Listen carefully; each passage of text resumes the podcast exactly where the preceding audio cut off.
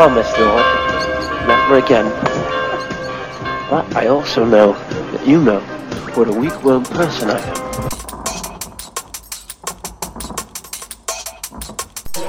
Regret this, Lord.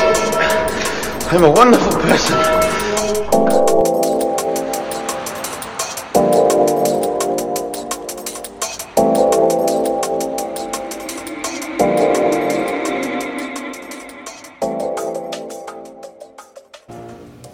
Holy Gospel according to Mark, the fifth chapter.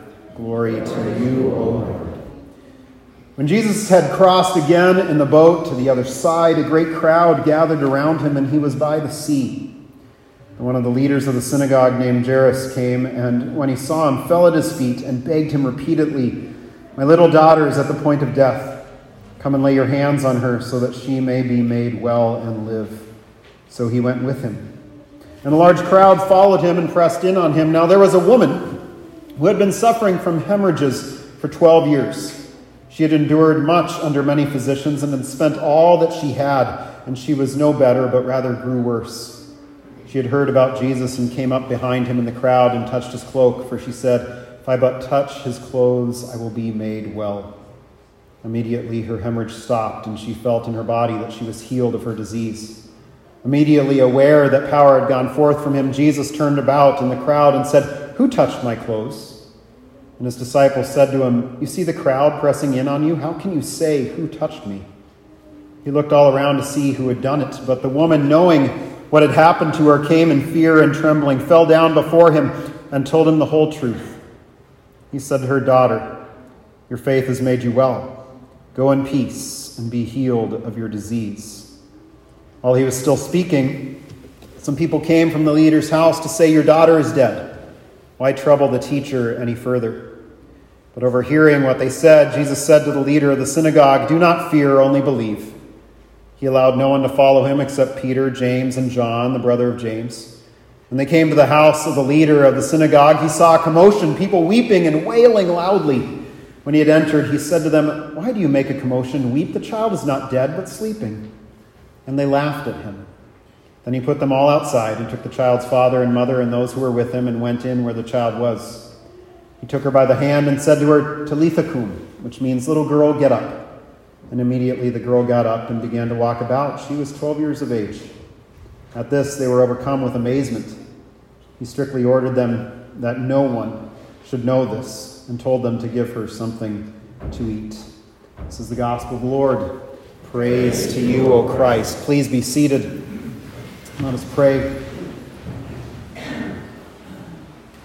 Gracious God, send forth your Spirit by the power of your word. Create faith to forgive sin, to grow our love for you and for one another. Amen. Well, I hope most of you are not disappointed this morning because normally I start out with some funny story or something from the news or whatever. I don't have that this morning. But I, I do have something that came to me about 1 o'clock this morning. I was, I was laying in bed, not sleeping. You know how I do. And thinking about conversations I've had with my kids the last few days.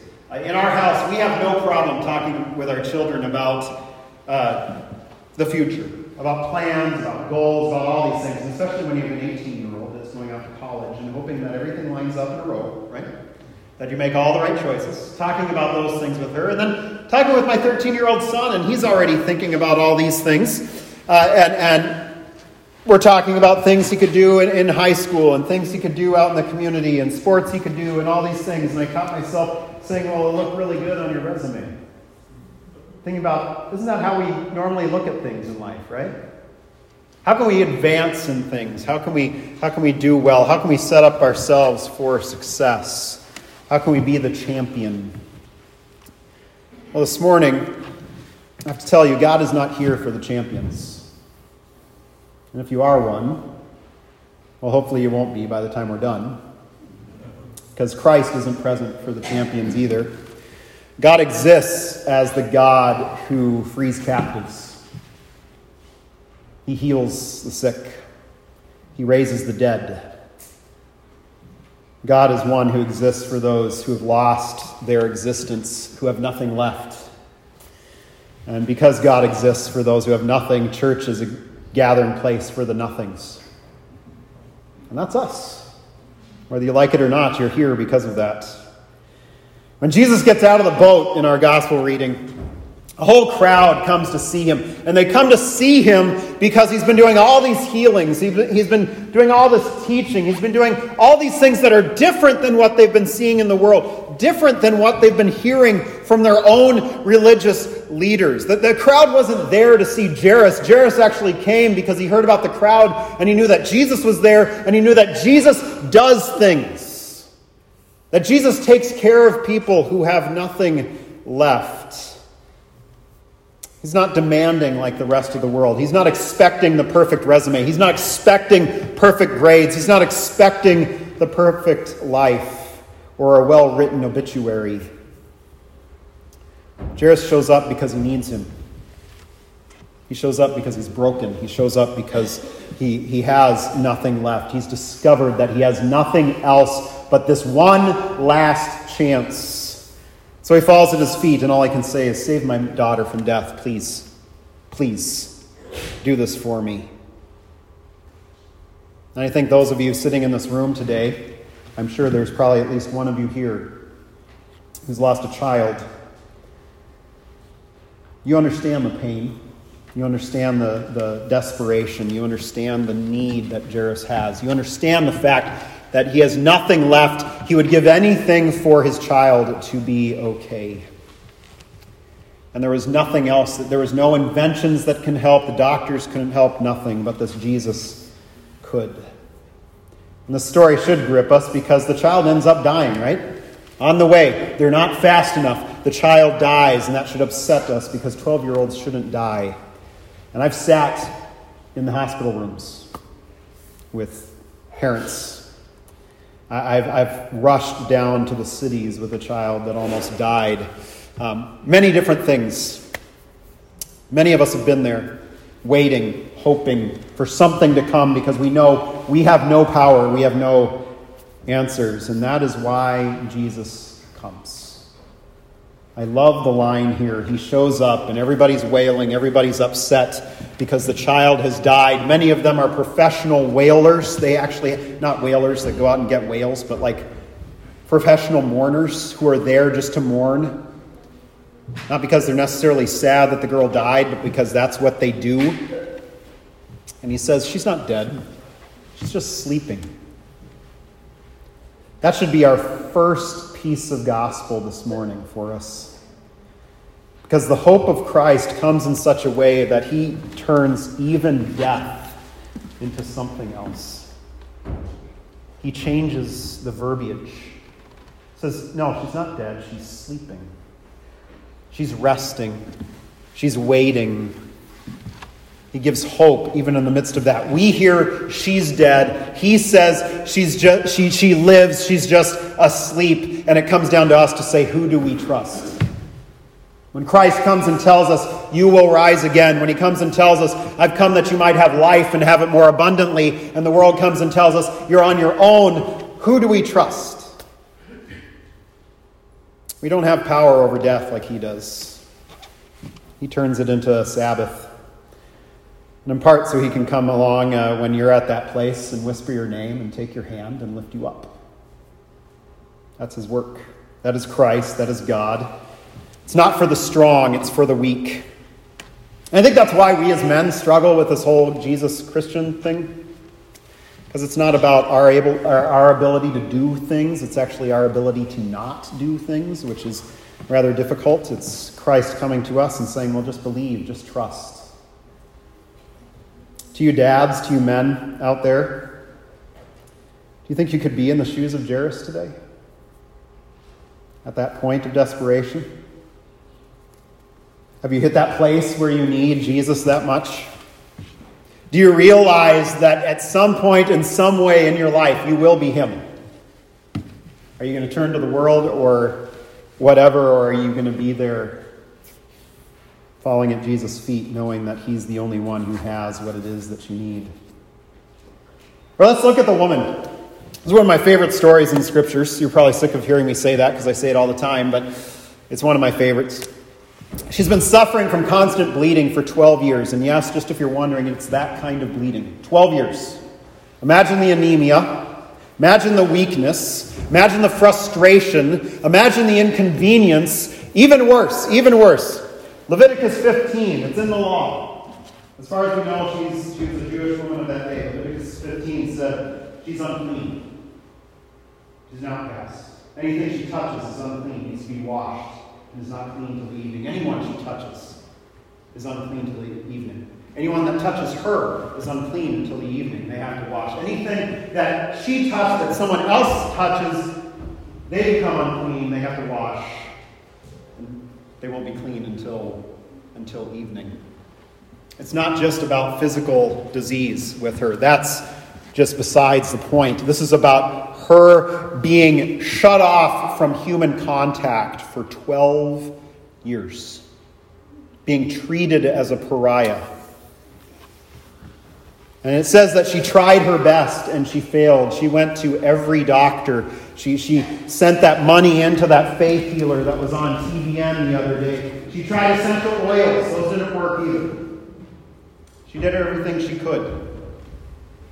And she ended up having nothing. And so she sneaks through the crowd, possibly covering her face, hoping that no one will notice that it's her. And she comes up behind Jesus and she reaches out her hand and she just takes a hold of his garment just for a second because she told herself, if only I touch him, just touch him, just a touch of this Jesus, I'll be made well. And the word there in the Greek is sozo, it's the verb for to save.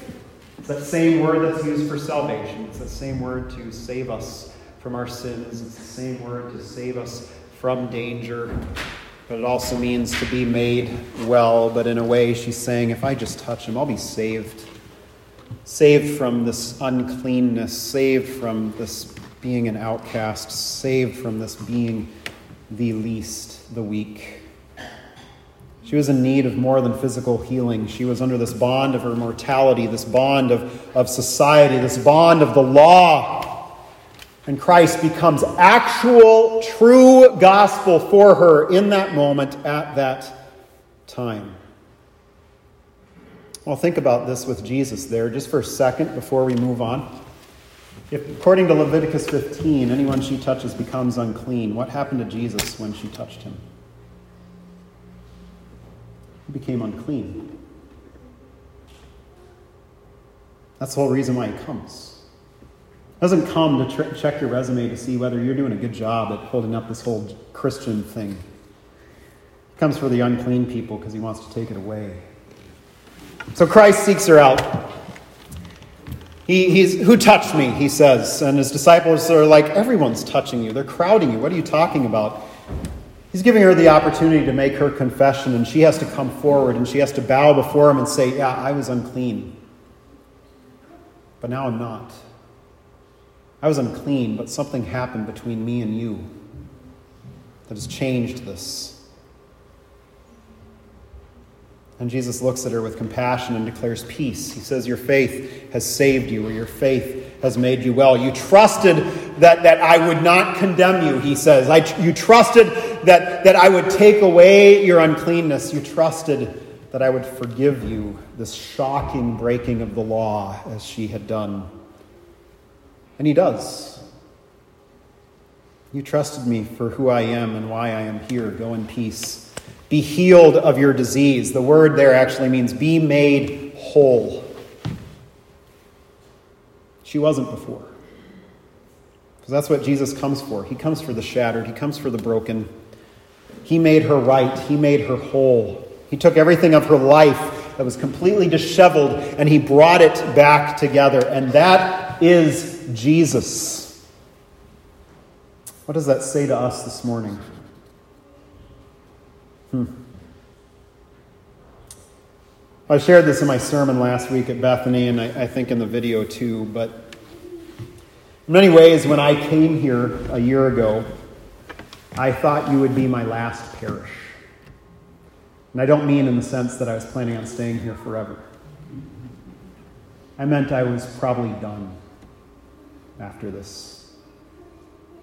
I was thinking of leaving ministry. I was talking with my wife about the possibility, you know, I could be a realtor, I think. I could go back to California and be a plumber with my brother. There's a few things that I could do. But I have to tell you, that changed while I was here. We walked through COVID together, which seems like light years ago. Seems like forever ago. You opened your hearts to me, and God used you to realign my gaze to Jesus again. Told me cling to Him, told me to, to, to realize that I have to rely on Him. He used you as a preacher to call me back, and many of you were like So you're going, I'm not a preacher. Oh, yeah, you are. He used you to rekindle my love for Him, my love for the church, my love for you. And you helped me trust in Him again, which I thank you for more than anything. I was spent and broken, and God used you to speak this Christ to me. And so I'm grateful for that. And so, as it's my last Sunday with you, I want you to remember that. You did it without thinking about it. But you're not the champion in the kingdom of God, Jesus is. But you are Jairus, and you are the woman. And if we begin there, if we always begin there, that we're the one who has to come up and, and grasp his garments, that we're the ones who have to come up and fall down before him and say, Please save my child, please save me, please, please heal, please, please bring life where there's death. Uh, if we begin there, then true humility comes which kills us and raises us anew in Christ, just as our baptism did to us so long ago. And then we point other poor souls, other poor beggars, other poor broken, weak, non champions to this one who came for the non champions. If you can do that for a, a, pastor, I think you can do that for, I don't know, that next door neighbor that drives you nuts, maybe. That guy flying the political flag that maybe you don't agree with? So I guess I'll say this don't be afraid of your sins, don't be afraid of your weakness, don't hide them, don't run from them. Don't celebrate them either, though, just to let you know. But where you're most vulnerable, there Christ is with you. Where you are most in need, there Christ is with you. When, when you tell him, I'm good, I don't need you, that's, that's the opposite of the kingdom of God. That's the opposite of the cross. That, that is your pride, that's your sin talking. Let him raise you up from the dead. He wants to take your hand, whisper your name. Allow him to be touched by your unclean hands if you have them. Let him take your sin, your shame, your pain, your anger, your pride, your brokenness, your strength your anxieties, your worries, all those things. Let him take all that stuff because he wants to. That's why he comes. He's a little sponge that soaks up all that stuff and takes it away from you, nails it to the cross, leaves it there, just like he does for the woman in our story. Because we always have to remember we're not our own. We were bought at a price. We just like to walk around and think that we own ourselves, but we don't. Christ bought us, we belong to him. Let that sink in. Let that be yours today. And then take the story of Jairus, take the story of the woman. Try and figure out which one are you? How much of a Jesus do you need this morning? Thanks be to God. Amen.